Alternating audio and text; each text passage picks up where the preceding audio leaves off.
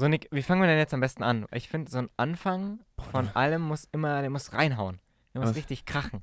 In die Fresse. Genau. Ah, ja, ja, weiß nicht. Ähm, sind wir kreativ? Normalerweise nicht. Nee, also wir könnten halt so, ja, mit so einer Art Prolog, das äh, Lust machen auf mehr. Prolog, Zum bisschen Skripten.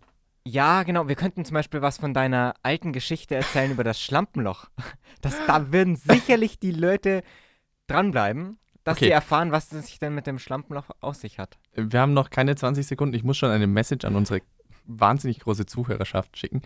Es ging um ein Schlammloch. Ja, es handelt sich um ein Missverständnis, Schlammloch. was in der sechsten. Klasse stattgefunden hat. Ist dasselbe.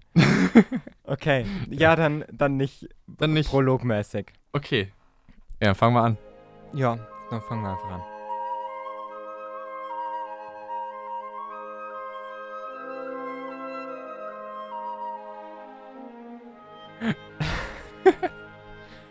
ähm, ja, ich würde sagen, wir können auch einfach boring, exposition-mäßig uns vorstellen und unseren Podcast hier. Ja, mach mal. Ich, ich möchte das hören. Ich brauche ein Vorbild. Ich habe nicht so viel Erfahrung hier. Okay. Ja, also ich bin der Felix. Ich bin äh, 22 Jahre alt. Mhm. Ähm, ich studiere an der Universität Regensburg Deutsch, Geschichte und theoretisch auch noch Ethik und Sozialkunde Also, als Erweiterungsfächer. also machst einen Taxischein. Ge- genau. Ah, nee, nee, ich studiere auf Lehramt Gymnasium. Ja, als Lehrer hat man keinen Taxischein. Ich studiere nicht auf Bachelor. Hm, Okay, stimmt. Und ja, ich weiß nicht, ob wir noch irgendwas zu den Hobbys sagen sollen. Also, Ich Nee. habe jetzt, ich hab jetzt keinen Redeball dabei, sonst fände ich, fänd ich das pädagogisch schon sinnvoll. Ähm, okay, ich kann ja auch mal sagen, hallo, ich bin der Nikolas. Nico, sag Nico, ist besser. Ich Ähm, werde dich immer Nick nennen. ja, ist auch, ist auch recht. Ich höre vieles, ich habe mit Kindern gearbeitet. Ähm, ich bin, wie alt bin ich? 21? Stimmt, du bist älter. Ha! Ja. Ha! Ähm, genau. Nee, ich studiere auch hier an der Uni Regensburg. Ich studiere Mol molekulare Medizin. Ist schwierig auszusprechen.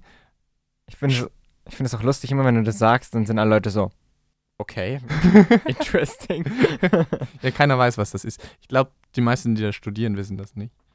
Ähm, aber das macht doch gar nichts. Das ist, das ist, das ist, wenn du Medizin studierst, aber keinen Leuten helfen willst, effektiv. Äh, Doch, aber Arzt nicht wärst. aktiv. Nicht aktiv. Also, du möchtest, du möchtest die Grundlagen schaffen, damit den Leuten geholfen werden kann. Ähm, du möchtest nichts mit Leuten zu tun haben. Ja. ich, Deswegen bin, machen wir auch den Podcast zu zweit. ich bin ein großer Menschenhasser. ja. Ähm, nee, und ich bin immer der, der dumm redet. Und der Felix ist der, der schlau ist. Das, Und, und so machen wir das.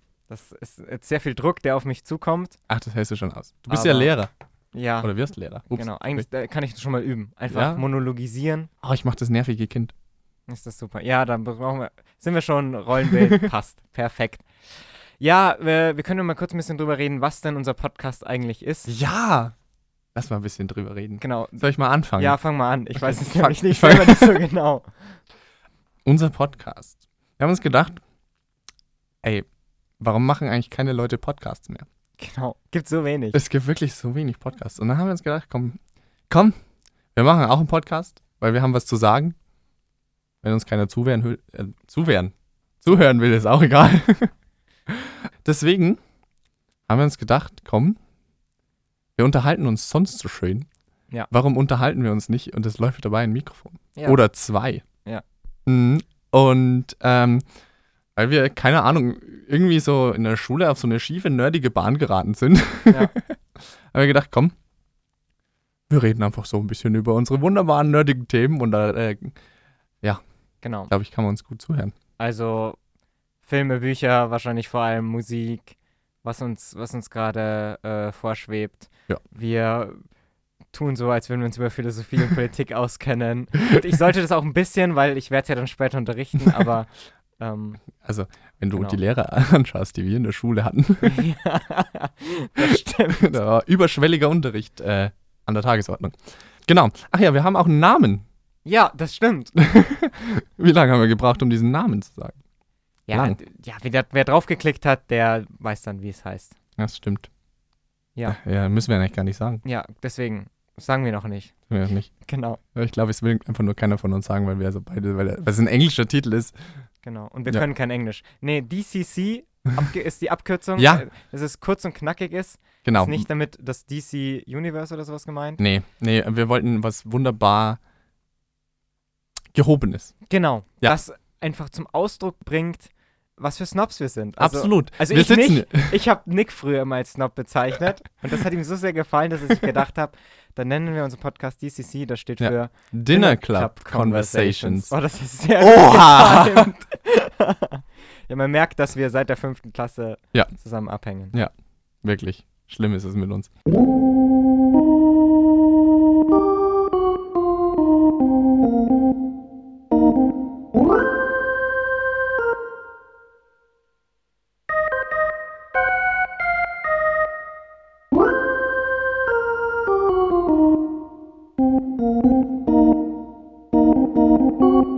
Gerade bei uns und beginnen sind, Ja. weißt du noch, wie wir uns so richtig kennengelernt Ich haben hab und Freunde sind? Ich weiß auch nicht mehr. Ich weiß, dass wir ab der sechsten Klasse nebeneinander saßen.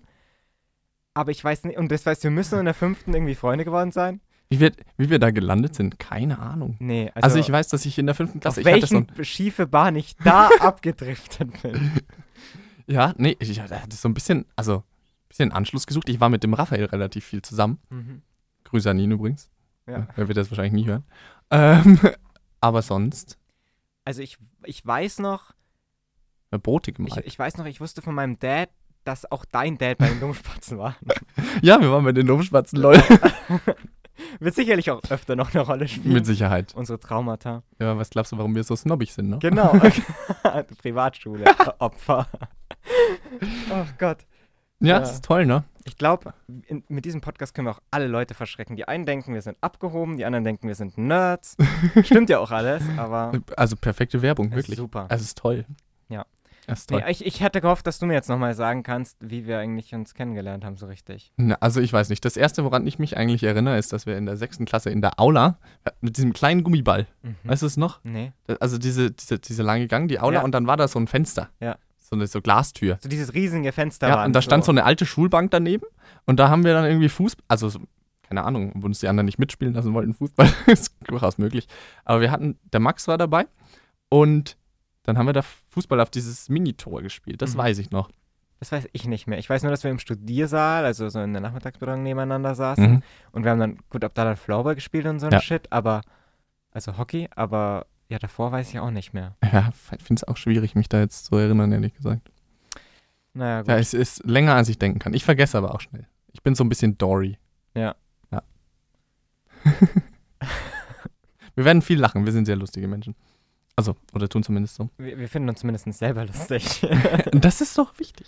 genau, dass man sich über sich selber lachen kann. Ja. Ja, ich glaube, damit haben wir wirklich sehr prägnant, sehr kurz und sehr klar für alle äh, erklärt, wer wir sind, Ja, was unser Podcast ist. Werden wir auch nie wieder tun müssen oder sowas. Nee, Ist, ist super. Ja. nee. Also Toller können, uns, Einstieg auf jeden Fall schon mal. wir, wir können uns sehr, sehr klar ausdrücken, finde ich schon. Ja, gelungener Einstieg. Ja.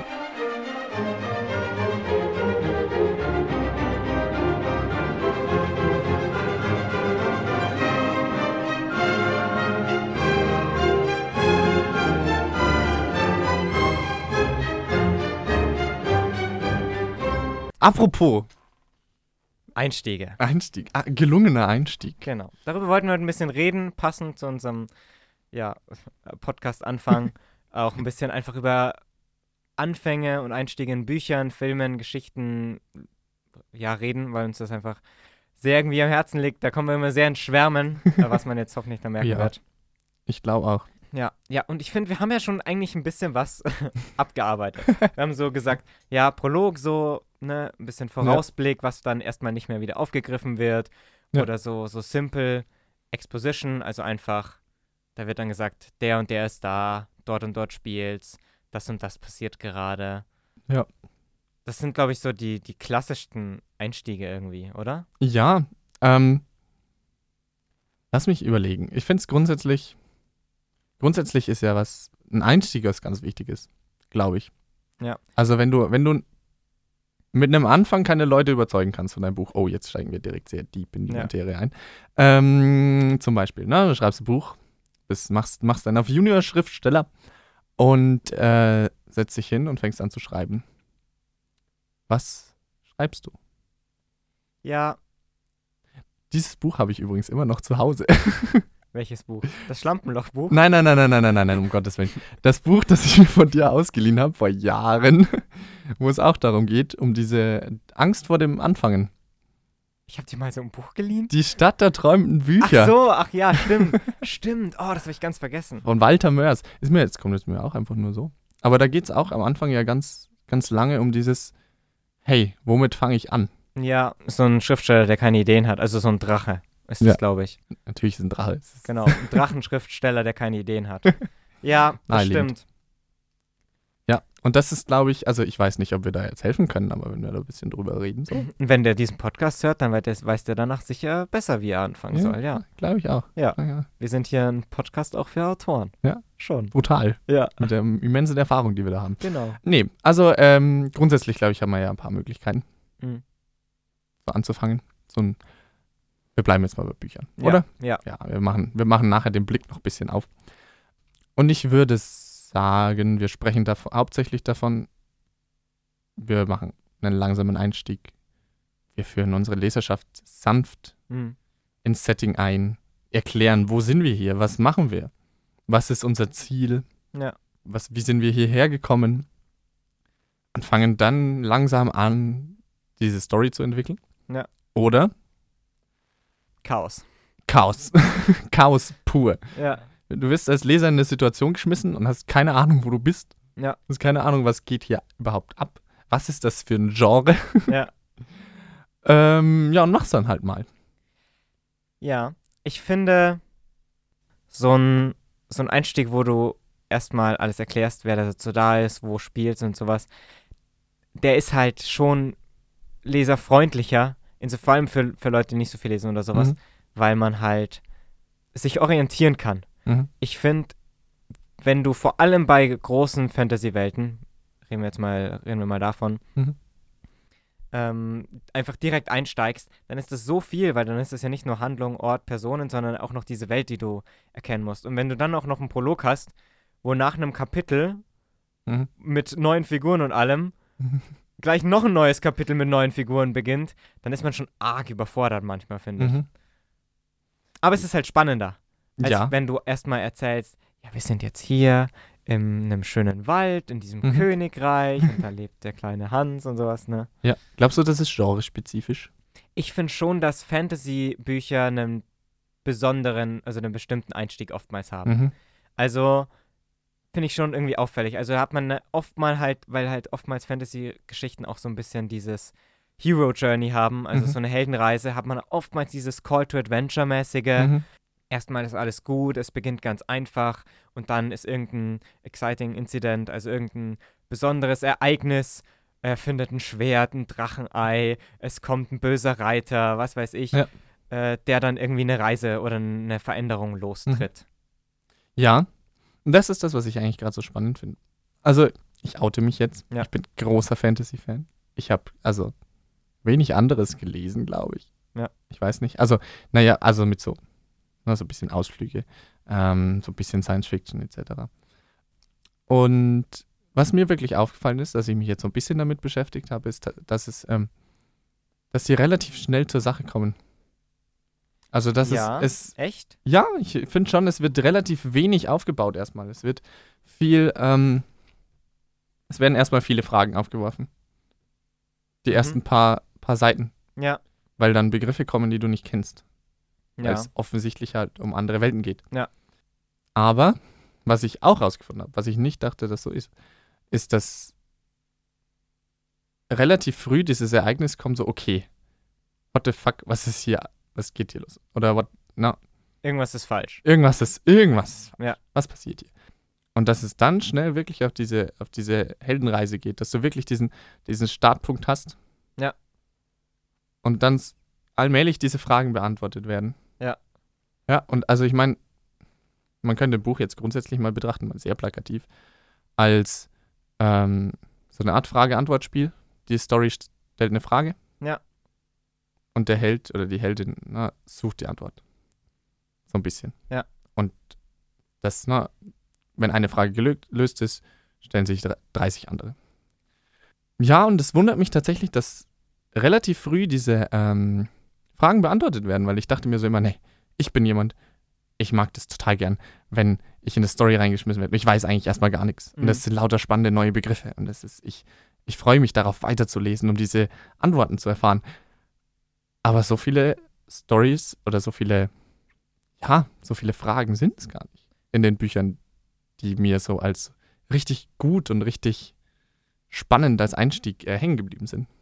Okay, du meinst jetzt, dass, dass bei Fantasy-Büchern halt vor allem, es kommt einem so vor, als wird diese ganze neue Welt, ne, was ist dieses Wesen, äh, wie geht das aus, was bedeutet diese geheime Inschrift und sowas. Dass Mhm. sowas, diese Fragen, wie du sie jetzt genannt hast, dass das eigentlich dann nach einem Kapitel schon klar ist, okay, das ist halt jetzt eine Minotauren-Spezies und die heißen halt jetzt so und so, oder wie? Meinst du sowas? Ja, soll ich dir mal ein? Beispiel Ja, geben? bitte. Ich gebe dir mal ein Beispiel. Okay, also. Wahnsinn, ihr erfahrt, ihr erfahrt heute wirklich richtig viel über mich. Meine absolute Lieblingsbuchserie ist, wie der Felix natürlich schon weiß, ähm, Percy Jackson. Ich glaube, wir werden wahrscheinlich jede Folge über Percy Jackson reden wegen dir. Oh, das wird so ein Meme, ich freue mich drauf. Ähm, und natürlich habe ich mich da ein bisschen mit beschäftigt, nicht viel, weil Nee. dann wäre ich ja vorbereitet. Und ich fand es wirklich spannend. Es ge- geht auf der ersten Seite, es, also es ist ein Buch für Jugendliche, ne? Ja. Es geht auf der ersten Seite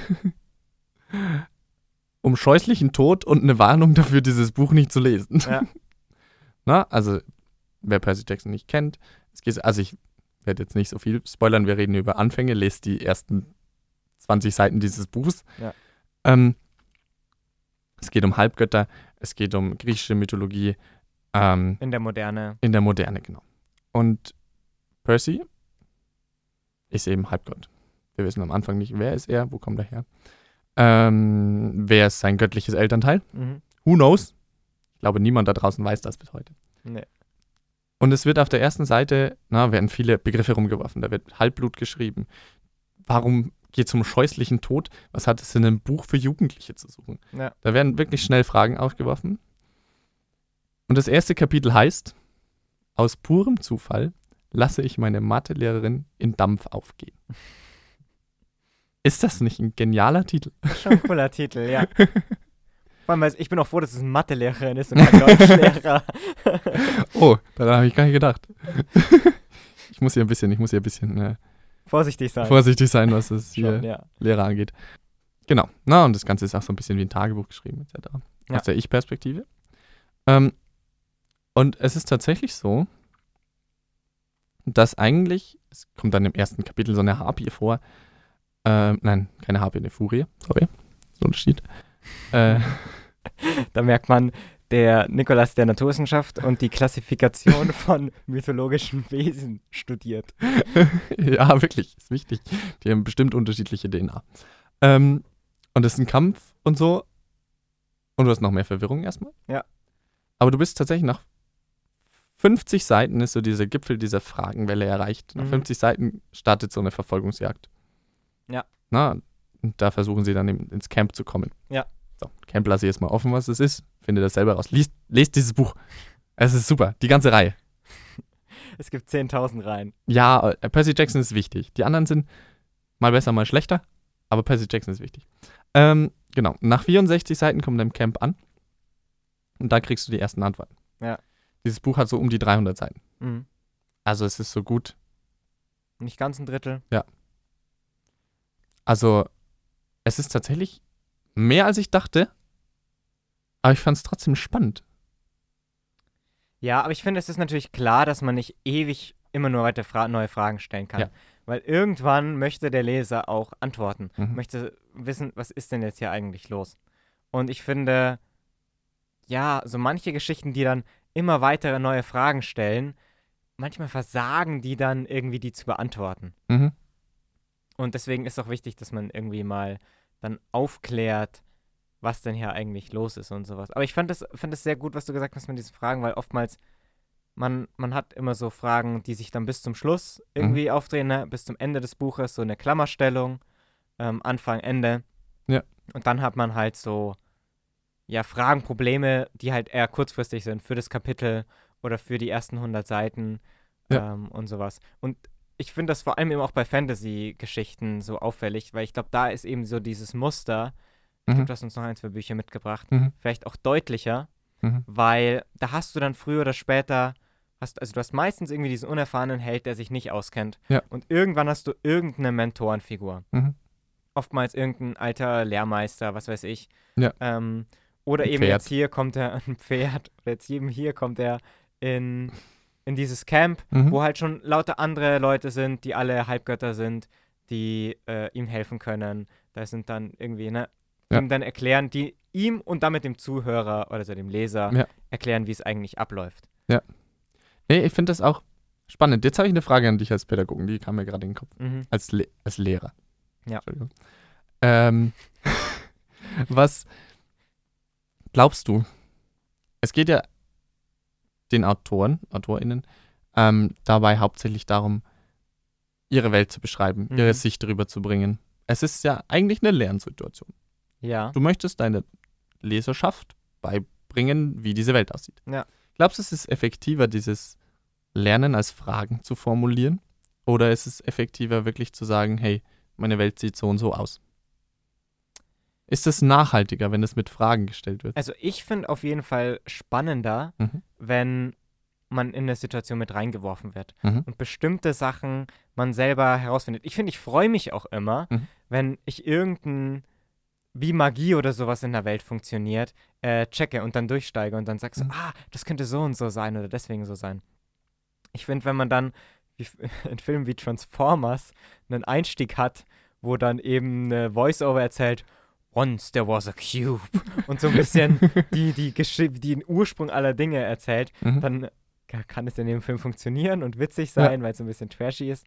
Aber dann ist es ja auch ein bisschen, ein bisschen boring, Mhm. wenn das einem so vorgesetzt wird, so Mhm. von veränderte Tatsachen. Das heißt nicht, dass es immer schlecht ist oder sowas oder man nie so Informationen geben muss. Ich finde, irgendwann muss man auch mal klarstellen, dass etwas so und so ist. Und ich finde vor allem bei Büchern, vor allem bei Jugendbüchern, Mhm.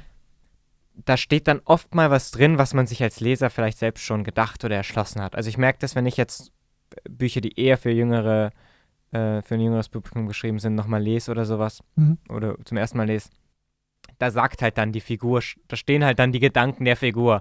Ach, das würde ich jetzt so und so machen und sowas. Und halt einfach nur, um das nochmal zu verdeutlichen, ich finde es aber vor allem bei Büchern wichtig, Mhm. weil irgendwie man muss dann doch sehr aufmerksam lesen, um halt solche Sachen sich dann auch zu erschließen. Ich finde, das ist wirklich einfach. Ich kann es mir schon vorstellen, dass es ein bisschen nachhaltiger ist, weil es eben spannender ist.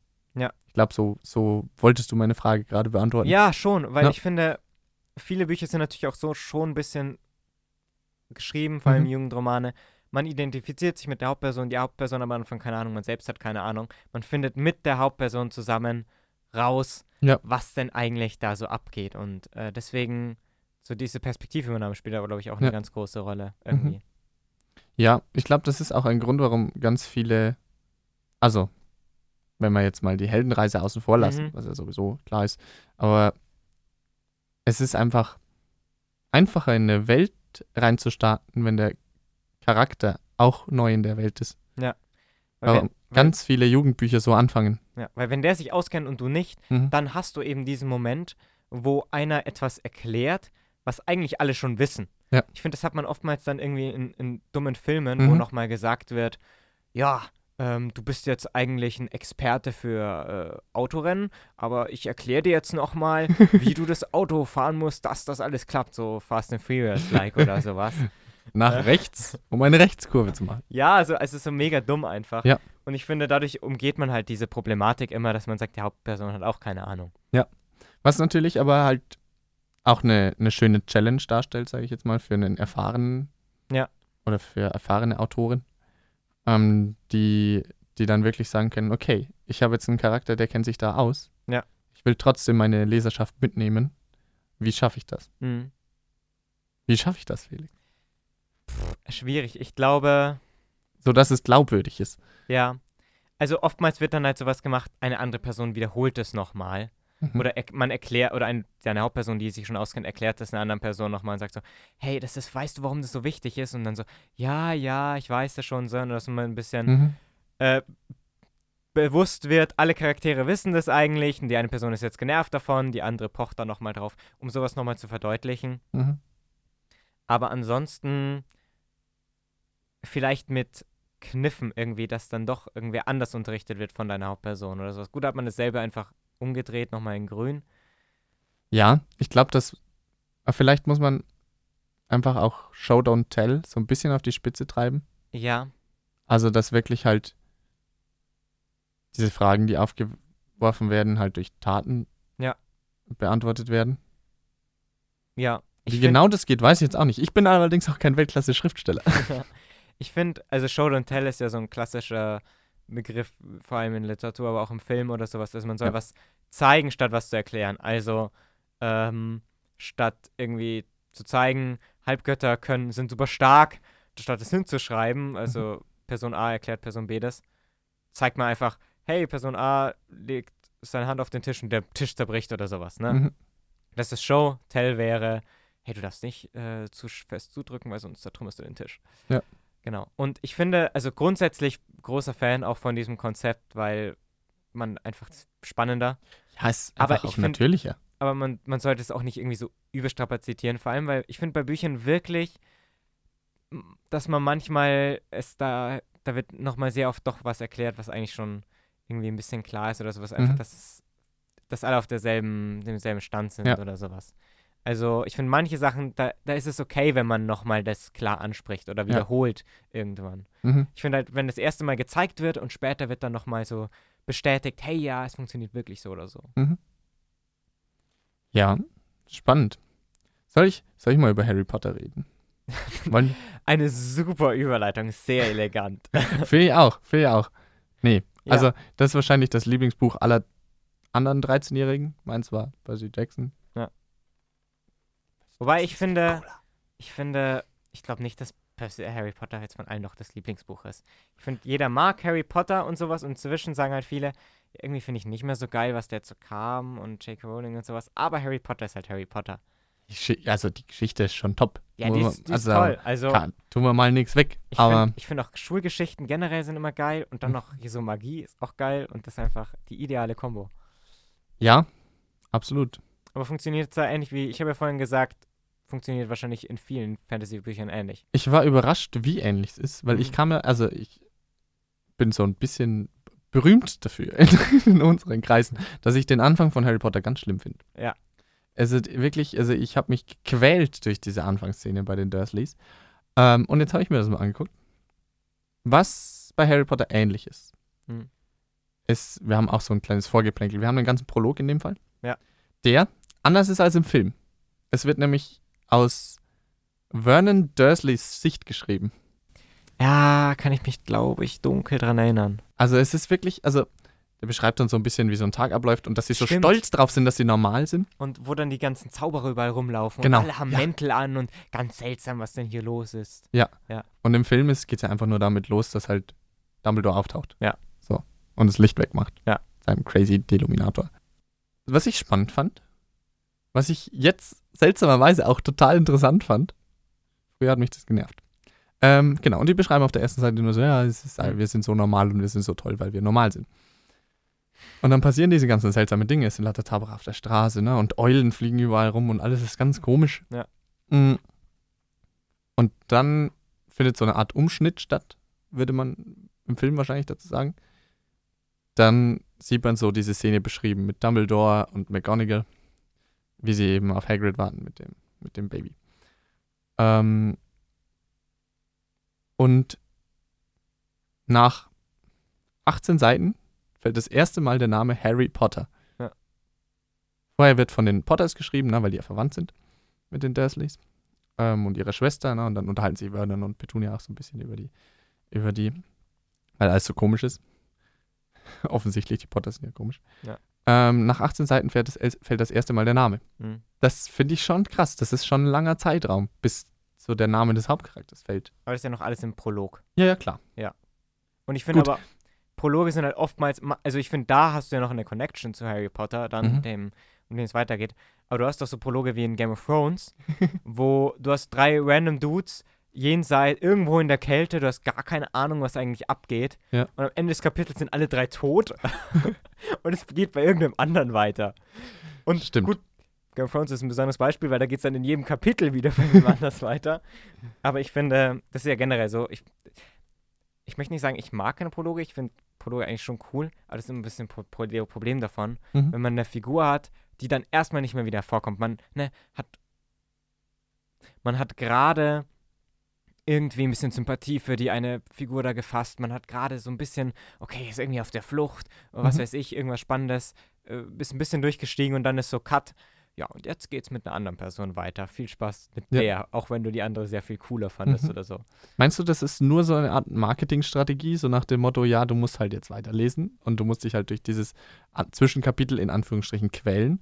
Oder ist das, ist das auch einfach ein Zeichen von gutem Schreiben, dich, dich dabei zu halten?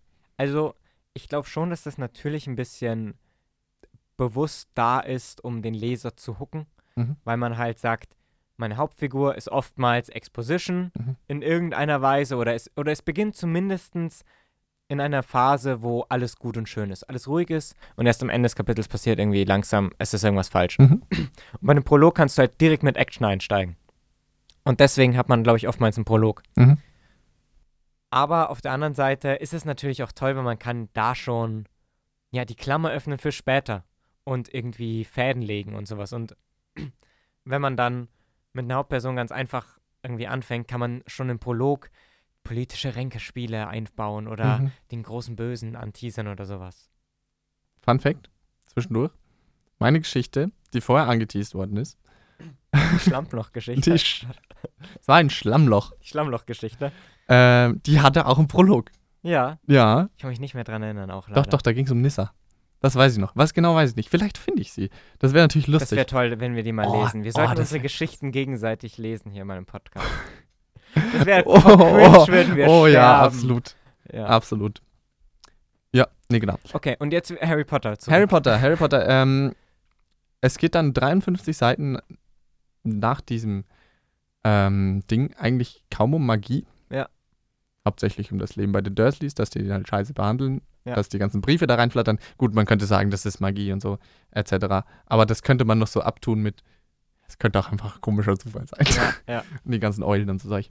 Und dann kommt Seite 53. Hagrid macht die Tür auf und sagt, You're a wizard, Harry. Sehr schön hast du das gesagt. Finde ich auch. Ja. Äh, ich ich habe auch eine absolute Hagrid-like Statur. Ja. Ähm, genau. Und dann, na, gehen die in die Winkelgasse und so, dann wird man so langsam in die Welt eingeführt. Ähm, Ab da ist eigentlich erst so richtig spannend wieder. schon. Also, und ab Seite 100, das ist ungefähr King's Cross. Mhm. Na, da geht's dann in die Welt, da geht's dann in die magische Welt wirklich rüber. Und ich habe mich immer sehr schwer getan damit. Ja, mich hat das nicht so gestört. Ich, hab, ich war total verwundert, weil ich mir so dachte, okay, Percy Jackson, du hast 64 Seiten bis zum Camp. Ja. Was ist der Unterschied? Ja. Ich glaube, der Unterschied ist, dass Percy dazwischen irgendwie dreimal darum kämpft, um zu überleben Ja. und der Harry halt nicht. Mhm. Also, Ja, aber ich finde, bei Harry Potter weiß man ja auch so ein bisschen, ey, da kommt noch irgendwas Magisches, ne? Und, Mhm. und wartet ja auch so ein bisschen drauf. Ja. Und da passieren ja auch so irgendwelche besonderen Sachen, das mit der Schlange und Mhm. alles. Und da geht es halt sehr um die Figur. Harry hat ein schlechtes Zuhause. Ja. Ne? Also man leidet ja wirklich mit, irgendwie, finde ich. Weil in jedem Kapitel ist irgendwie so, ja, Harry kriegt wieder aufs Maul. ja, wirklich. Ja. Und, und bei Percy Jackson ist ein anderer Ansatz, weil da geht es wahrscheinlich, ich habe es jetzt nicht mehr so gut im Kopf wie du, aber da geht es ja weniger darum, um sein personelles, also ich finde, er kommt ja auch mit seiner Mutter eigentlich gut klar, gut, halt so Jugendstress und sowas, Mhm. aber da ist halt eher Action, da passiert Ja. die ganze Zeit was. Er wird gejagt, gejagt, gejagt und dann ist er in Sicherheit. Mhm. Ich finde sogar, im Grunde ist es eigentlich ein bisschen ein gegenseitiger Verlauf. Mhm. Weil bei Percy Jackson ist es so, Action und er gejagt und es ist immer spannend und dann hast du irgendwann diesen, jetzt erklären Ja. wir alles durch. Und bei, bei Harry Potter ist es eher anders und da hast du erstmal so ein viel erklären, dass es ihm schlecht geht und dann hast du die Winkelgasse und King's Row, äh, King's Cross und ähm, dann ist äh, Hogwarts da und sowas. Wie also, hieß nochmal dieses Schloss? Hm, weiß ich nicht. ja. Ja, Oder? Ist doch fast umgekehrt. Stimmt, tatsächlich. Gut, also von, vom Anfangsverlauf dann her wahrscheinlich. Die Geschichte danach entwickelt sich ja. Ja. logischerweise wird das spannend, aber gut. Ähm, ja, nee, ich finde es trotzdem, also ich glaube, ich wäre mittlerweile nicht mehr ganz so abgeneigt diesem Harry Potter Anfang gegenüber. Mhm.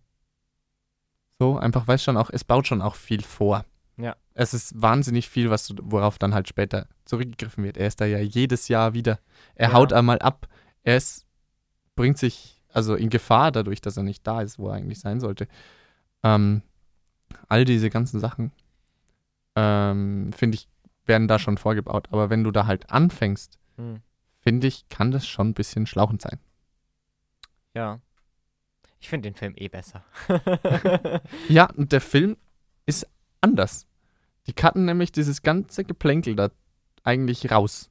ja. Weil sie fahren in den Zoo und dann wird halt danach ne, relativ schnell geschnitten, dieses, wie die Briefe reinkommen, die ganzen Tauben plötzlich auf deren Haus sitzen. Ja.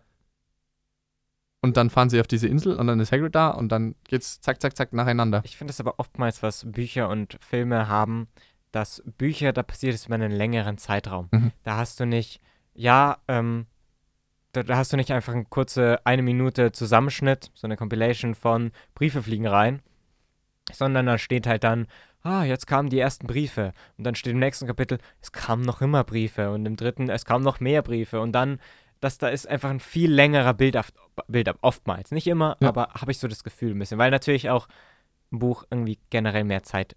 Äh, Ja, frisst. natürlich. Ja. Also ich meine, wenn du ein Buch liest, dann brauchst du halt so, keine Ahnung, 6, 7, 8, 12, 13, 100 Stunden. Ja. So ein Buch, also ein Film dauert zwei. Ja.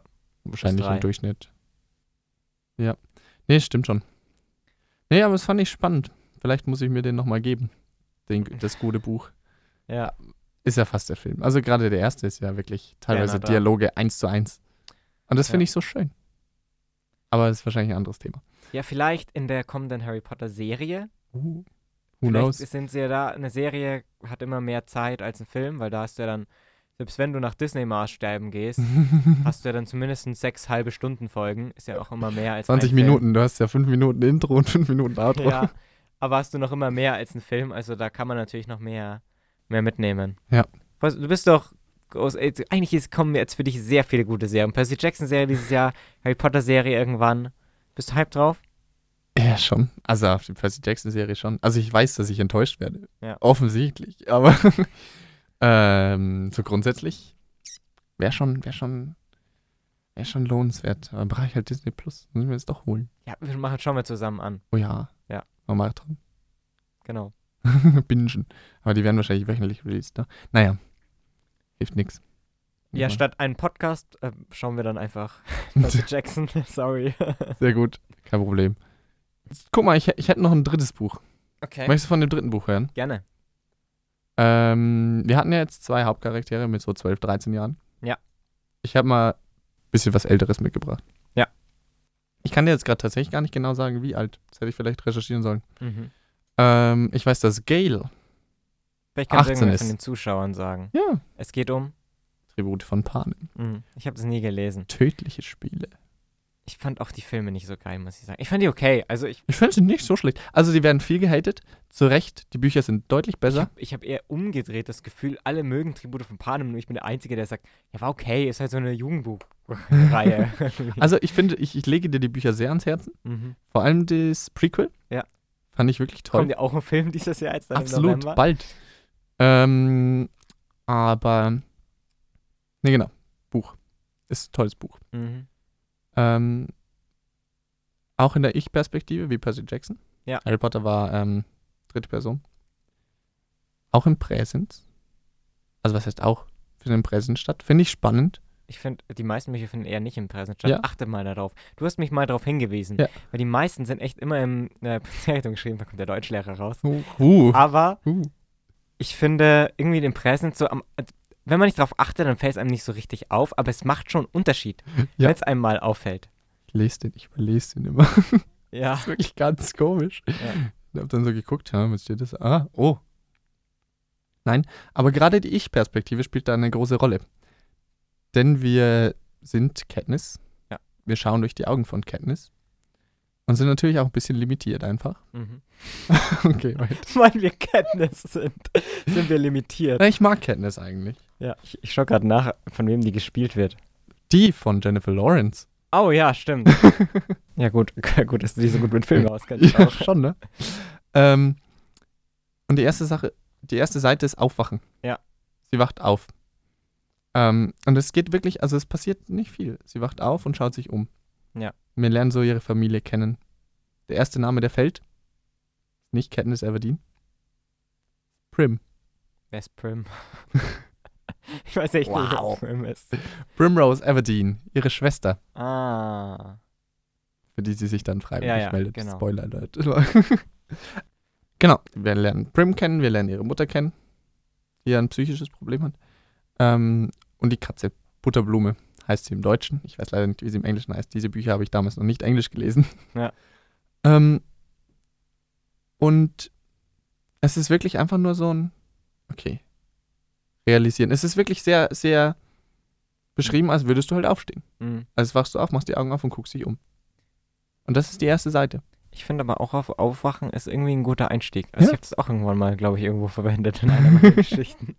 Weil es ist so, äh, ja, man, man sammelt erstmal Eindrücke. Ja. Man kann einfach gut schildern, was gerade so abgeht. Und ich finde vor allem bei Tribute von Panem bietet es sich an, weil das ja, das muss ich ja schon zugestehen, auch irgendwie eine ganz coole Welt hat. Und Ja. irgendwie, ich finde, es passt so dieses Aufwachen vielleicht noch einerseits idyllische, weil noch ist alles gut, sie müssen noch nicht Mhm. kämpfen, aber andererseits doch irgendwie, man muss irgendwie in einer harten Welt leben. Ja. Also ich habe es jetzt nicht gelesen, aber es ist jetzt so meine, mein Guess, wie es Ja, da so weit ist. bist du nicht weg davon.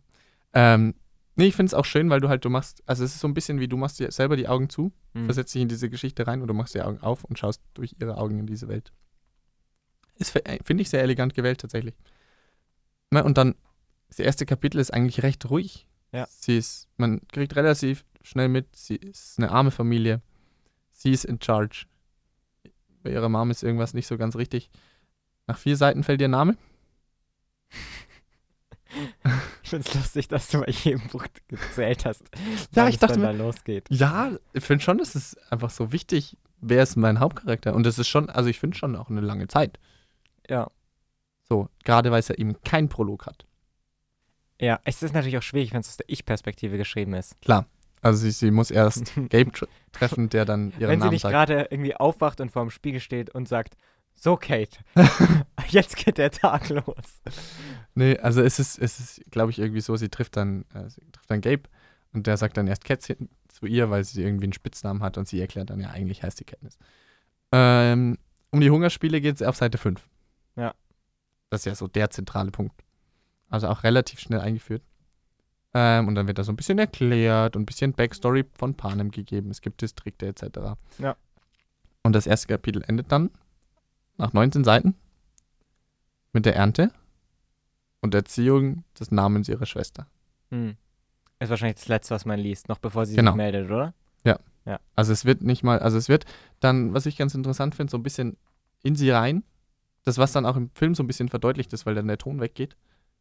Diese Panik, Ja. weil sie erstmal den Bezug zur Realität verliert, wird nicht der Name in so einer wörtlichen Rede beschrieben, sondern einfach so, es war nicht ihr Name, der Name war Primrose Everdeen. Ja, finde ich spannend, weil du gesagt hast, das ist ja noch nach dem ersten Kapitel. Ja. Und normalerweise wird man denken, hey, dass sie sich für ihre Schwester meldet, dass man irgendwie den Impact von diesem Beginn äh, zu fassen kriegt, müsste man länger die Beziehung zwischen ihr und der Schwester beschreiben. Ich habe jetzt, jetzt macht es mir echt Lust, das zu lesen, Es ist total weil spannend. wie, wie detailliert es dann da geschrieben ist, weil man natürlich schon irgendwie das nachfüllen muss, Ja. dass die sich so um ihre Schwester kümmert, dass man dann verstehen kann, dass sie sich meldet und dass das so schlimm ist irgendwie. Ja. Gut, ich habe jetzt auch einiges ausgelassen. Ne? Sie Ja. sind dann jagen und so und dann Ja, kommen sie ja. da, verkaufen sie da. Du merkst schon, die kümmert sich einfach um die Familie. Ja. Und es gibt wenig, was ihr wichtig ist im Leben. Eigentlich nur ihre Schwester. Das mit den Jagd und Kümmern für die Familie erinnert mich an ein anderes Buch, das du mir empfohlen hast, und zwar Court of Thorns and Roses. Das heißt doch Ich dir genauso, gesagt. oder? Ich hast dir gesagt, es ist eigentlich ziemlich Ja. gleich. Ja. Finde ich. Dass du leider jetzt keine Seitenzahlen für mich dabei. Habe ich jetzt leider keine Seitenzeit für mich. aber Ich habe mir gedacht, nein, meine Vorliebe für Romantasy möchtest du nicht zu früh offenbaren und dabei habe ich dich jetzt schon exposed. enttarnt. Ja. Deswegen, es ist, hat viele Parallelen, finde ich. Ja. Gut, Ähm, Tribute von Panem spielt halt in einem eher Science-Fiction-Setting. Mhm. Und ich finde es interessant, weil das ist eigentlich ja das erwachsenste Buch davon, in Anführungsstrichen. Ähm, und du merkst es an der Nüchternheit, die da steht, weil das Leben ist halt nicht gut in Distrikt 12. Aber es ist am wenigsten brutal, in Anführungsstrichen.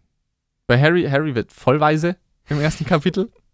Ja, gut. Ähm, auch bei Percy stirbt die Mom ziemlich am Anfang. Ja. Oder, okay, stirbt, in Anführungsstrichen. Ist jetzt auch neu für mich. Ähm, und er muss halt dreimal um sein Leben kämpfen oder Ja. so. Gut, es wird schon verdeutlicht. Gut, die hungern da und so. Sie muss schon auch was tun, damit sie überlebt. Aber wenn sie jetzt nicht gezogen werden würde, mein Gott, dann hätte die einfach ganz normal ihr Leben gelebt. ja. Eh, Das ist übrigens genau hier Exciting Incidents. Ab da geht's los. Ne? Genau. Das ist halt nicht so klassisch Heldenreise, aber ähnliches Ja. Prinzip. Ja. Und das fand ich spannend, weil es ist nicht so brutal, aber du merkst diese Nüchternheit Ja. sofort.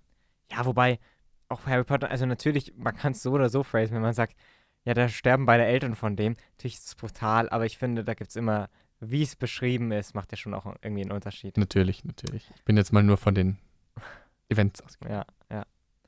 Ja, stimmt. Ja, vielleicht soll ich doch mal in, in Tribute von Panem reinlesen. Ja, hab's dabei, kannst gleich mitnehmen. ja, maybe. Ja. Nee, und das finde ich, ist eine spannende Sache. Ich weiß nicht, ob du dich jetzt an den Film erinnerst. Nicht mehr so gut. Ich habe die auch nur einmal halt gesehen vor, vor Ja. relativ langer Zeit. Ich glaube auch, dass es tatsächlich mit so einer Art Aufwachen losgeht. Aber ich schätze tatsächlich, Ja, Keine Info, die ich- die ich hier wirklich habe, sondern es ist eher so Vermutung. Ich finde aber generell, dass Filme eher anders losgehen als Bücher. Mhm. Ich finde, bei Büchern, natürlich kann man auch Action beschreiben und manchmal möchte man Action und sowas, aber Action in Büchern funktioniert halt anders als Action in Filmen. Mhm. Und deswegen bei Filmen, gut, da hast du manchmal noch so vielleicht sogar einen Schrifteinzug oder sowas, aber dann ist immer irgendwie passiert was. Dass du halt, also, dass sofort Handlung, Action und sowas. Und deswegen gibt es bewusst auch diesen Begriff irgendwie so, so Intro-Sequenzen. Also äh, wird so oft gesagt bei bekannten oder beliebten Klassikern oder Filmen, werden so die Intro-Sequenzen gelobt. So The Dark Knight, Batman, mit dieser Szene, wo der Joker die Bank überfällt. Mhm. Ne? Ist einfach so eine ewig lange Sequenz, wo sofort, wo sofort was passiert. Am besten Star Wars. Gut, da hast du so einen Schriftzug, Mhm. aber danach ist erstmal Überfall des Raumschiffs. Ja. Und äh, ich finde, bei Büchern hast du nicht so oft, also hast du auch Action, aber irgendwie finde ich generell, dass die da anders funktioniert, weil du musst die trotzdem noch lesen, du musst ganze Informationen packen und sowas. Beim Film, da, da schaut man halt einfach und genießt irgendwie das Spektakel, wenn irgendwas explodiert, was weiß ich oder Mhm. sowas. Oder? Ja, schon. Ja, ich würde trotzdem sagen, dass das beides einem ähnlichen Grundmuster folgt. Klar, es sind beides Anfänge. Obviously. Wow. ähm, nee, ich glaube, dass schon grundsätzlich, wenn wir jetzt mal so generell bleiben, auch im Film, die beliebtere der zwei Me Methoden, die wir jetzt hier so ein bisschen angerissen haben, eigentlich ist, wir steigen mittendrin ein. Ja. Und schauen, wo wir landen. Ein szenischer Einstieg. Ja. Ob, egal, ob das jetzt Star Wars ist, ja. wo du immer nach dem Schriftzug die Kamera hoch und runter, links, rechts schwinken kannst. Ja. Nee, ich glaube noch hoch und runter, oder? Ja, ich weiß nicht. Da gab es irgendwie, also gibt es irgendwie so Theorien, wenn er hochschwingt, ist ein guter Star Wars-Film, wenn, wenn er runterschwenkt, ein schlechter oder so, ich weiß nicht mehr. So, und dann halt, na, Episode 4. Ja. Leia wird durch den Weltraum gejagt. Oder ob das jetzt hier Percy Jackson ist, wo er dann vor einem Minotaurus fliehen muss. Ja. Ähm, und dann haben wir so ein, wir haben erst so ein bisschen, wir fiebern mit unseren Leuten mit, obwohl wir sie noch gar nicht kennen, Mhm. so richtig. Und dann beruhigen wir uns ein bisschen, lernen die Leute kennen, warum finden wir die eigentlich gut. Ja. Und dann geht das Ganze wieder weiter. Und ich glaube, dass du das halt je nach Medium, wie du richtig gesagt hast, ein bisschen anders umsetzen musst. Ist aber interessant, was du gesagt hast, dass wir fiebern Leuten mit, obwohl wir sie gar nicht so richtig kennen. Ich hatte dieses Jahr auf dem Fantasy Filmfest einen Film, Mars Express. Und da gibt es auch einen Anfang, wo eine Person, äh, also ist dann so ein Parallelschnitt, sie arbeitet in irgendwie, äh, also so ein Sci-Fi-Film in ihrem Arbeitszimmer und dann kommt eine andere Person und jagt sie. Und da weiß man am Anfang nicht, bin ich jetzt für den Gejagten oder bin ich für den Jäger? Weil es ist dann am Ende so eine halt Detektiv-Thriller-Geschichte und sowas und nur die Intro-Sequenz davon. Ähm, und die eine Person taucht dann nicht mehr auf und man folgt dann der anderen Person weiter. Also, beziehungsweise wird er festgenommen. Mhm. Aber da, da hatte ich dann irgendwie so dieses, für wen bin ich jetzt? Für wen bin ich jetzt? Und aber meistens ist es natürlich so, dass man irgendwie klar weiß, okay, das sind die Guten, das sind die Bösen. Ja, ich glaube, aber das ist vielleicht ein Thema für einen anderen Podcast, das ist ganz interessant ist, dass man sich eher immer mit einem Opfer oder dem Gejagten identifiziert. Oder Ja. erstmal mitfühlt. Aber lass uns da mal anders drüber reden. Ja, lass uns mal noch drüber Äh,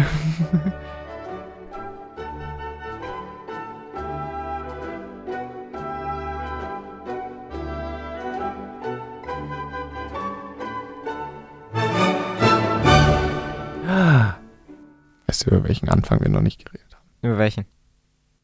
Der Anfang, wo wir 20 Minuten im Kino saßen.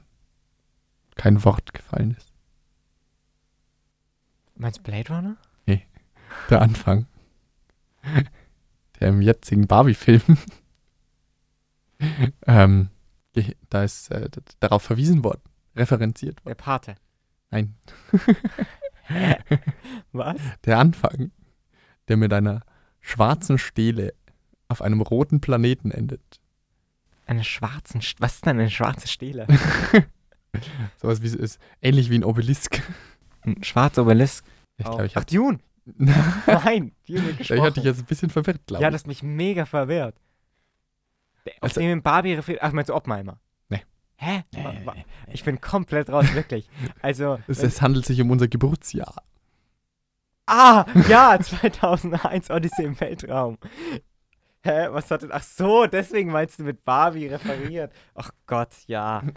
Ja, das stimmt. Ja, Wie gut. man sieht, ich kann mich deutlich ausdrücken. Das ist, das ist, ja, also, dieser Podcast wird, glaube ich, wenn irgendeine Person da draußen durchsteigt, dann Respekt sollt, könnt ihr auf jeden Fall in jeglichem Fach Doktor werden, weil, also, ja, ähm, 2001 Odyssey im Weltraum. Ja gut, das ist aber natürlich auch ein denkbar ungünstiger Einstieg, also gebe ich gerne zu. In den ersten 20 Minuten passiert erstmal gar nichts. Erst hat man Weltall und dann sieht man Affen gegeneinander kämpfen. Also das ist wirklich. es würde mich interessieren. Du wirst doch Deutschlehrer. Ja. Mach doch mal bitte, wenn du dann irgendwann im Ref bist oder keine Ahnung. Klar, im Ref, genau. Meine Stunde, die dann bewertet wird und entscheide, welche Note habe, mache ich dann, Du machst also ein Social Experiment, ja. wie in den Anfang von 2001 Odyssey im Weltraum vor. Und schaust, wie lange dauert's, bis der Erste gelangweilt guckt. Okay, Start und Stopp. Weil ich meine, also, ich muss auch sagen, das war auch so eine Experience. Irgendwann merkt man, ach nee, das geht jetzt noch so eine Weile. ja wirklich, du sitzt da und wartest. Und wartest wartest. Und wartest. Und es passiert nichts. Ja. Dann kommen Affen. Und die sind auch toll. Ich muss auch sagen, ich, ich habe dich ja damit reingeschleppt. habe gesagt so, ja, hey, 2001, Sci-Fi-Klassiker, wirklich Stanley Kubrick, super krasser Regisseur, komm doch mit. Und so, ja, okay. Und dann habe ich mich auch ein bisschen schlecht gefühlt, als dann wirklich dann nur diese Affen, welche Affengeräusche machen und sowas. Und ich auch gedacht so, ach Gott, was habe ich denn Nikolas jetzt hier mit reingezogen? Ich war dann am Ende so doch angetan von dem Film, aber ja, Ja, ich musste mich dann halt darauf einstellen. So. ja. Ich war nicht so ganz darauf eingestellt, dass es so viel Kunst ist. Aber es ähm, wird ja schon noch besser. Es ist nicht zwei Ja. Stunden so. nee, nee, um Gottes Willen. Ich fand den Film auch gut. So. Ja. Fand es auch spannend, was da so passiert und es viel offen gelassen wird, aber ja, nee, also einfach, Schwierig. das, das ist auch ein ganz schwer. Ich würde tatsächlich behaupten, auch wenn es ein guter Film ist, Ja. und es gibt sicherlich Leute, die das ähm, mir da hart widersprechen würden, dass das kein guter Anfang ist. Nee, aber ich muss sagen, ich finde es auch manchmal gut, vor allem in Filmen, wenn man nur zeigt. Ne? Also wenn ohne gesprochen Mhm. wird, irgendeine Verfolgungsjagd oder sowas oder äh, irgendeine Person bringt irgendwas von A nach B, man sieht nur die Welt, sieht die Personen, wie sie handeln und sowas. Das kann schon echt wirken. Es ist halt in diesem Fall einfach nur sehr schwierig, weil es halt Affen sind und man sich da schwierig und die Affen auch später dann halt also da gibt es auch keine Hauptperson oder sowas, wie jetzt im Planet der Affen oder sowas. Ähm, und man deswegen keinen Bezug hat. Ich glaube, das ist das Problem. Dem fehlt irgendwie die Bezugsperson. Fehlt Ja. da. Und du brauchst so lange, bis du durchsteigst. Was passiert da? Ja. Du hast, also, weil du halt keine Erklärung kriegst. Ja. Insofern möchte ich jetzt gerade eigentlich den Case machen. ich finde es wichtig, dass es ein gewisses Maß an Erklärung gibt. Also für alle Autoren, wir haben jetzt hier festgehalten, macht einen actionreichen, szenenreichen Einstieg, aber gibt auch Erklärungen. Ja. Lasst uns nicht alleine. Lasst uns nicht mit, keine Ahnung, wie viele waren es? Sieben, acht, neun, zehn Affen alleine, die sich gegenseitig prügeln und kein Wort sagen. Ja. Das ist ein äh, bisschen schwierig. Grundsätzlich fand ich es aber schon schön. Ja, ich mag den Film auch. Auch wenn ich ihn bis heute nicht verstanden habe. Es geht wie in jedem Cypher-Film um Was ist Mensch? Das ist eine gute Antwort. Schon, gell? Ja. Ich als Cypher-Experte.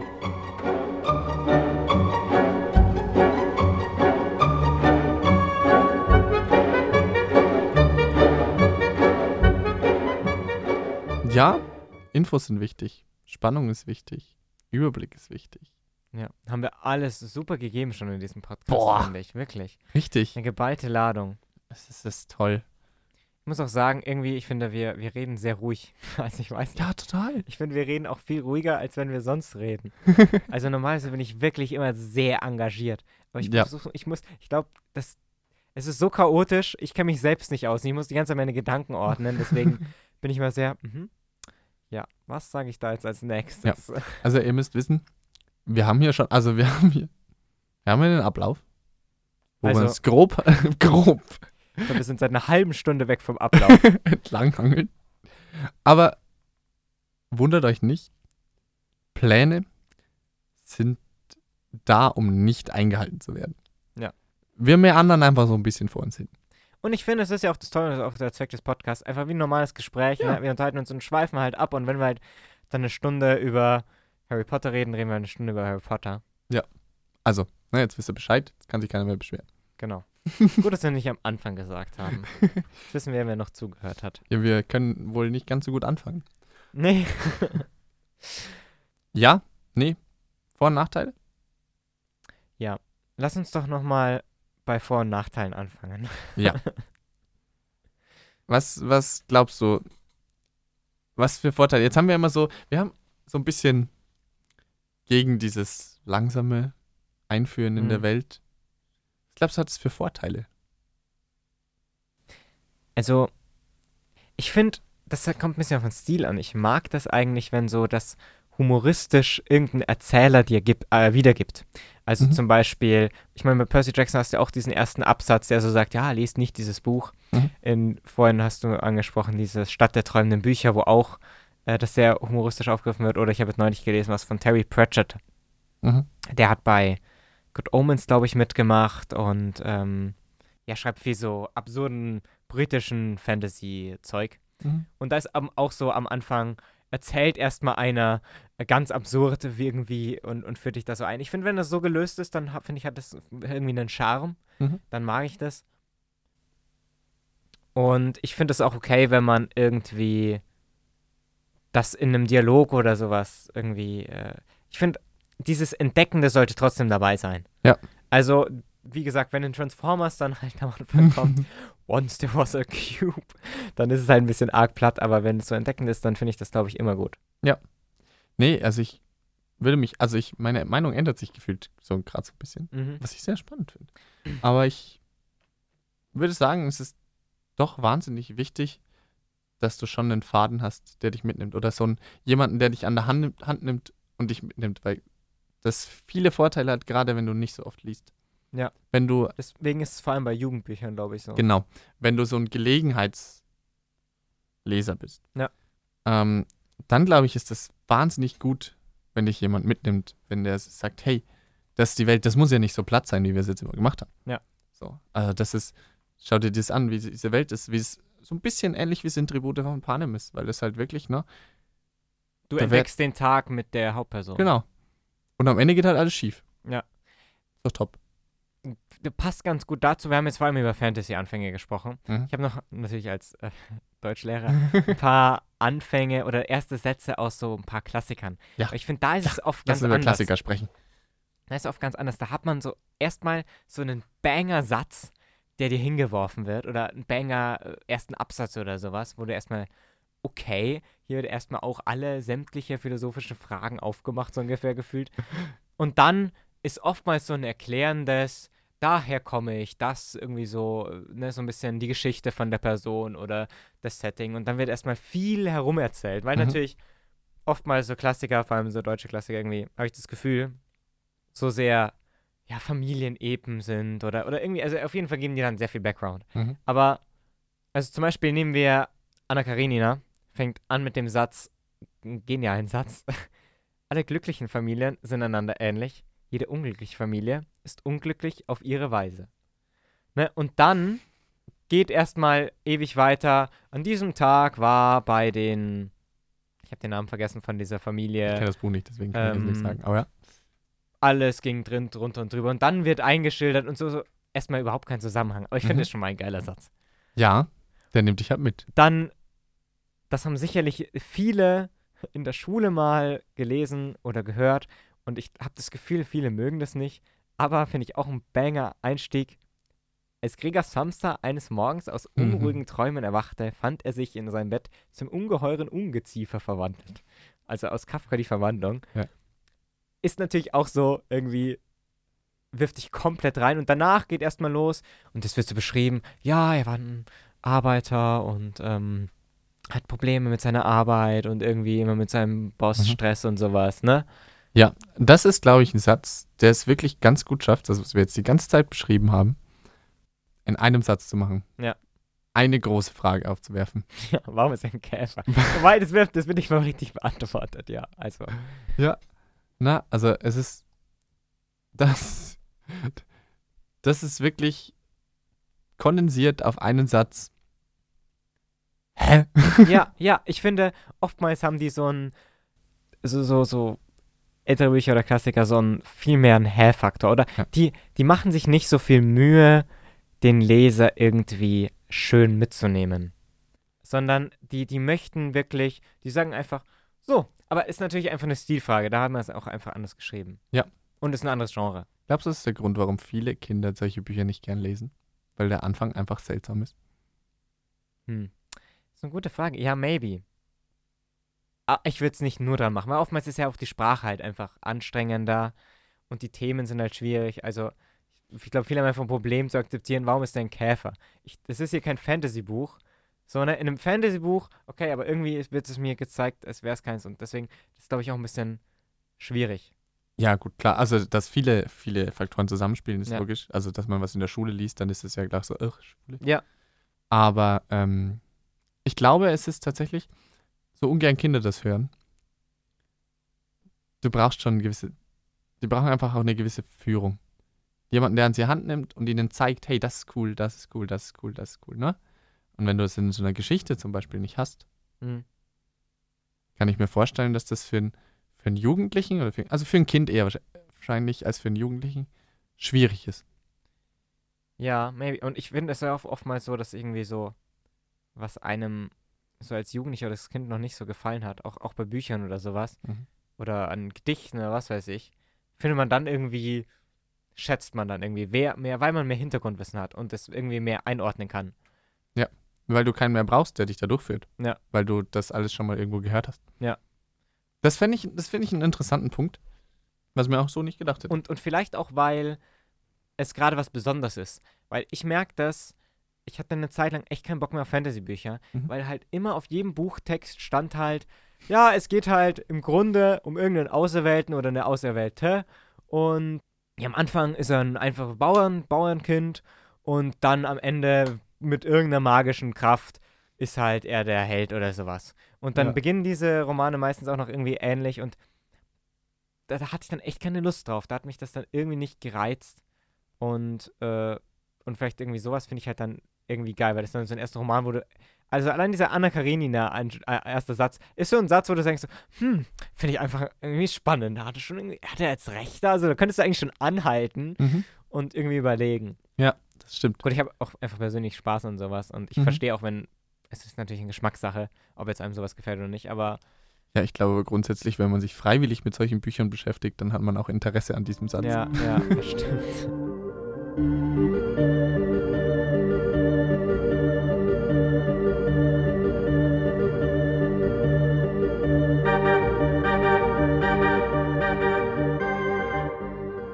Dann, dadurch habe ich jetzt noch mal kurz meinen Germanisten-Exkurs gegeben. Sehr schön. Schon. Ich bin begeistert. Guck mal, Ja. habe wieder was gelernt. toll. Das ist toll. Soll ich noch was über DNA erzählen? Nee, lieber nicht. Nee, beim nächsten Mal dann. Ja, ganz bestimmt. Apropos beim nächsten Mal. Ja. Nach so einem Anfang Mhm. kommt meistens ja auch noch der nächste Tag. Ja. Und ich glaube, das ist ein wichtiger Schritt. Wie leite ich diesen nächsten Tag ein? Mhm. Lass uns doch da noch ein bisschen. Noch ein bisschen Hinausblicken. Beginn, ne? Ja. Was kommt nach dem Anfang? Lass uns mal anfangen Also vom find- Anfang. Ich finde, wir haben es ja schon ein bisschen angesprochen eigentlich, dass äh,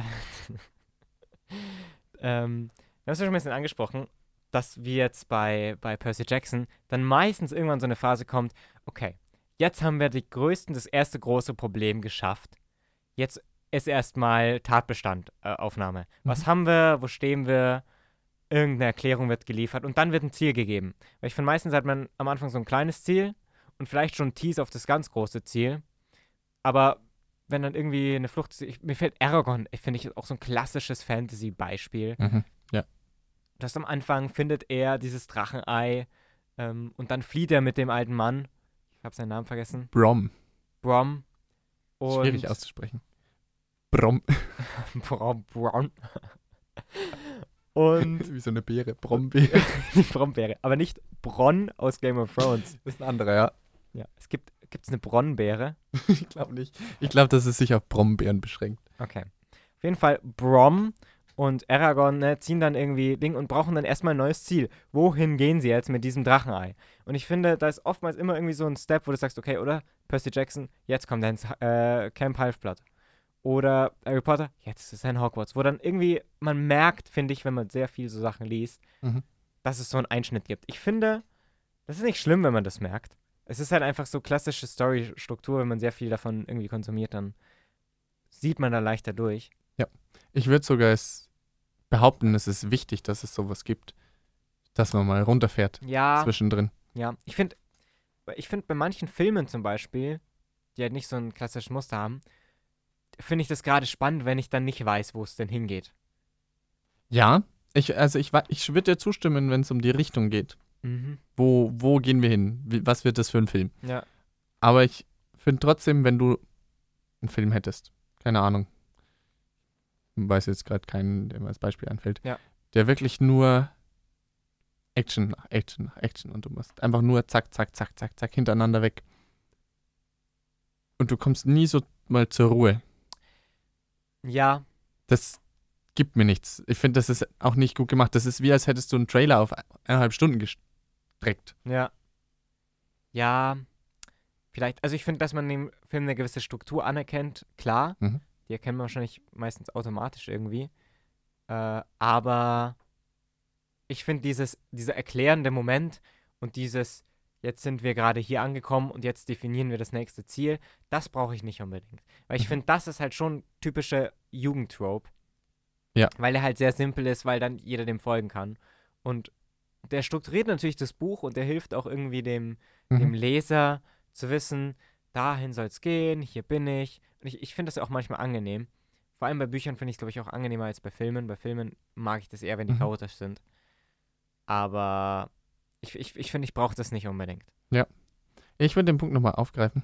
Ähm, ich glaube, dass das auch so ein bisschen tatsächlich wirklich von der von der Altersstruktur oder von der Zielgruppe abhängt Ja. bei einem Buch. Weil gerade wenn ich jetzt Bücher anschaue, die eher für eine ja, Ja. erwachsenere Leserschaft geschrieben sind, ähm, wie das Lied von Eis und Feuer zum Mhm. Beispiel. Oder, oh, jetzt wird's Englisch, okay, Englisch. Äh, House of Earth and Blood. Ja. Sarah J. Maas. Die, die A Court of Thorns Genau die, geschrieben hat. genau die. Ähm, da passiert es eher, dass nicht, dass schon auch Probleme auf einen zukommen, Mhm. Aber diese Probleme werden nicht so umrissen oder du siehst sie nicht kommen, sondern sie sind einfach da. Ja. Und dann muss der Charakter damit arbeiten. Ja. Muss da irgendwie drüber hinwegkommen, wenn es ein psychisches Ding ist. Oder muss irgendwie halt schauen, hey, hier ist gerade die Hälfte meiner Armee gestorben Mhm. durch irgendeinen Hinterhalt. Was mache ich jetzt? Ich glaube, das ist dann der nächste Schritt von Jugendbuch zu Young Adult Fantasy oder zu Fantasy oder na, ähm, Bücher für eine erwachsenere Leserschaft, dass du dann es schaffst, solche Überraschungsmomente zu bringen und dann auch realistisch darzustellen, wie gehen diese Figuren damit jetzt um. Ja, beziehungsweise du es einfach besser versteckst. Also ich habe jetzt gut ähm, Earth and Blood Ja. oder so äh, nicht, nicht gelesen. Aber zum Beispiel das Lied von Eis und Feuer, da hast du natürlich auch so bestimmte Sachen, wo erstmal erklärt wird, das sind alle wichtigen Personen und das spielt jetzt hier, das spielt hier, das spielt hier. Ähm, und da kannst du wahrscheinlich auch so Marke setzen, okay, jetzt sind wir ungefähr hier in dem Akt oder in diesem Mhm. Schritt. Aber ich, ich finde, da ist es halt besser versteckt oftmals. Oder es ist mit anderen Dingen einfach kombiniert oder geht halt in eine andere Richtung. Wenn du denkst, okay, ja gut, jetzt ist er in Sicherheit, äh, jetzt wird ihm erstmal alles erklärt. Haha, nein, wird's nicht. Es wird gleich überfallen, noch bevor er eine Erklärung gibt, so kriegt oder sowas. Ja, und was da manchmal ein bisschen hilfreich sein kann, finde ich, ist so ein unzuverlässiger Erzähler, Mhm. der dir nicht alles erzählt. Ja. Oh, erzähl ist auch ein eigenes Thema. Da Ja. finde ich, kann ich auch so viel dazu Ja. sagen, aber das machen wir auch mal Ja. ja. anders. Aber ich glaube, gerade für, für den Anfang und dann Übergang in so eine Geschichte, ähm, macht der nochmal sowas, sowas Specialmäßiges aus. Weil du glaubst, du kennst ihn. Nach den ersten paar Kapiteln, nach dem Anfang. Ja. Aber du kennst ihn nicht. Und das bietet so viele Überraschungsmomente, die du dann wieder einstreuen kannst. Ich finde übrigens, ich würde auch nochmal das, ähm, den Bogen zurückspannen zu dem, was du gesagt hast mit, dass man sich auskennt und Chaos und sowas. Ich glaube, das ist zum einen auch ein Problem von diesen Klassikern und sowas, Mhm. weil die halt weniger auf ein klares Story-Ziel hinarbeiten, Mhm. ähm, sondern oftmals nur eine Schilderung sind von Personen oder einer Familie oder irgendwelchen Ereignissen und es viel mehr um ja, die interpretatorische Ebene, die gesellschaftlichen Kontext, die, Mhm. die moralischen Fragen, was weiß ich, so darin geht oder sowas, als um die Geschichte so. Ich finde, die Handlung von Nehmen wir Kafka die Verwandlung, weil wir es vorhin angesprochen hatten, Mhm. ist halt so, ja, da passiert nicht so viel eigentlich, sondern da geht es viel mehr darum, was bedeutet denn das jetzt, was ist denn jetzt mit äh, der Hauptperson und sowas. Mhm. Ich glaube, das ist ein Problem. Und auch mit dieser Struktur äh, ist spannend. Ich hatte, neulich war ich im Praktikum und da hat eben auch die eine Lehrkraft zu mir gesagt, ja, sie hat schon irgendwie das Gefühl, dass wenn sie am Ende nochmal sagt, hey, heute haben wir das, das und das gemacht, dass das den Schülern wahnsinnig hilft und dass auch sie von dem Aufbau ihrer Stunden, natürlich weicht sie da mal ab, aber das so einen groben Plan oftmals beibehält. Mhm. Und da habe ich, und weil halt einfach dann die Schüler wissen, auf was, was auf sie zukommt. Mhm. Und ich hatte davor eher auch die Einstellung, hey, oft abwechslungsreich, dass immer spannend ist und immer neu zu entdecken. Und das macht sie halt auch. Und dann sind halt alle Schüler so, oh, heute machen wir das Besonderes, was Spannendes. Aber es ist halt dann auch oftmals irgendwie schwierig zu erfassen. Und wenn du halt weißt, hey, am Anfang wird das Stundenziel, das Thema gesagt und am Ende wird es nochmal zusammengefasst und wir haben ein bisschen was, wo wir üben und ein bisschen was, wo wir es lesen oder sowas, dass das dann den Schülern hilft. Und das fand ich auch ein neuer Einblick und vielleicht ist es auch genauso bei Jugendromanen, Mhm. dass du halt, wenn du so eine grobe Struktur hast, kannst du dich leichter durchhangeln irgendwie so. Ja. Und ich glaube, deswegen, bis auf dich vielleicht, gehen die meisten irgendwann weg von Jugendromanen. Auf Dauer, also nicht, ich denke jetzt ein bisschen abgehoben. Aber wir sind ja abgehoben, haben wir ja fest gesagt. Äh, absolut. Weil sie halt sagen, ey, ich kenne halt dieses Muster jetzt schon so sehr, Mhm. dass ich halt jetzt auch mal da ein bisschen ausbrechen möchte. Oder? Ja, absolut. Absolut. Das klingt, klingt zumindest sehr sinnvoll. Ich glaube, okay, das ist jetzt wieder ein neues Thema, was wir anschneiden, dass ein gutes Buch ausmacht, dass du es aus verschiedenen Altern lesen kannst und es gibt dir immer irgendwas. Ja. Also äh, nicht jedes gutes Buch ist so, aber wenn es so ist, finde ich, ist es ein gutes Buch. Ja. Aber ich kann es nachvollziehen, dass man so eine gewisse Struktur für Kinder einfach braucht. Hm. Und da dann einfach ein Muster gut ist für den Anfang, runterfahren, weitermachen, in die Story reingehen, mehr Informationen füttern. Ich glaube, das ist ganz eine ganz sinnvolle Geschichte. Ja.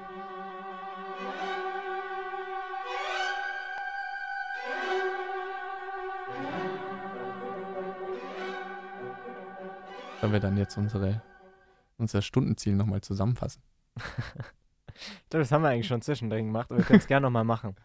Also, wir wollen, wenn ihr das nächste Mal euren Anfang schreibt, oder wenn wir das nächste Mal unsere Geschichten am Anfang überarbeiten, ja, ich bringe noch meine nicht fertig. ja, wir machen das jetzt ab nächster Folge. Jede Stunde arbeiten wir an unserer Geschichte. Da sagen wir dann, was ist der Stand? Ne? Hier hast du An Einstieg erstmal, wir haben Personen gesagt und sowas. Aber genau. Anyway, unsere Ergebnisse waren. Wir wollen schon irgendwie szenisch, ist schon geil. Ja. Wenn so was passiert. Egal ob Film oder Buch. Ja. Hauptsache, wir steigen irgendwo ein, wo wir uns nicht auskennen. Erklärung, sagst du ja, sag ich auch, aber ich sag halt, es muss halt vernünftig sein und Sinn machen.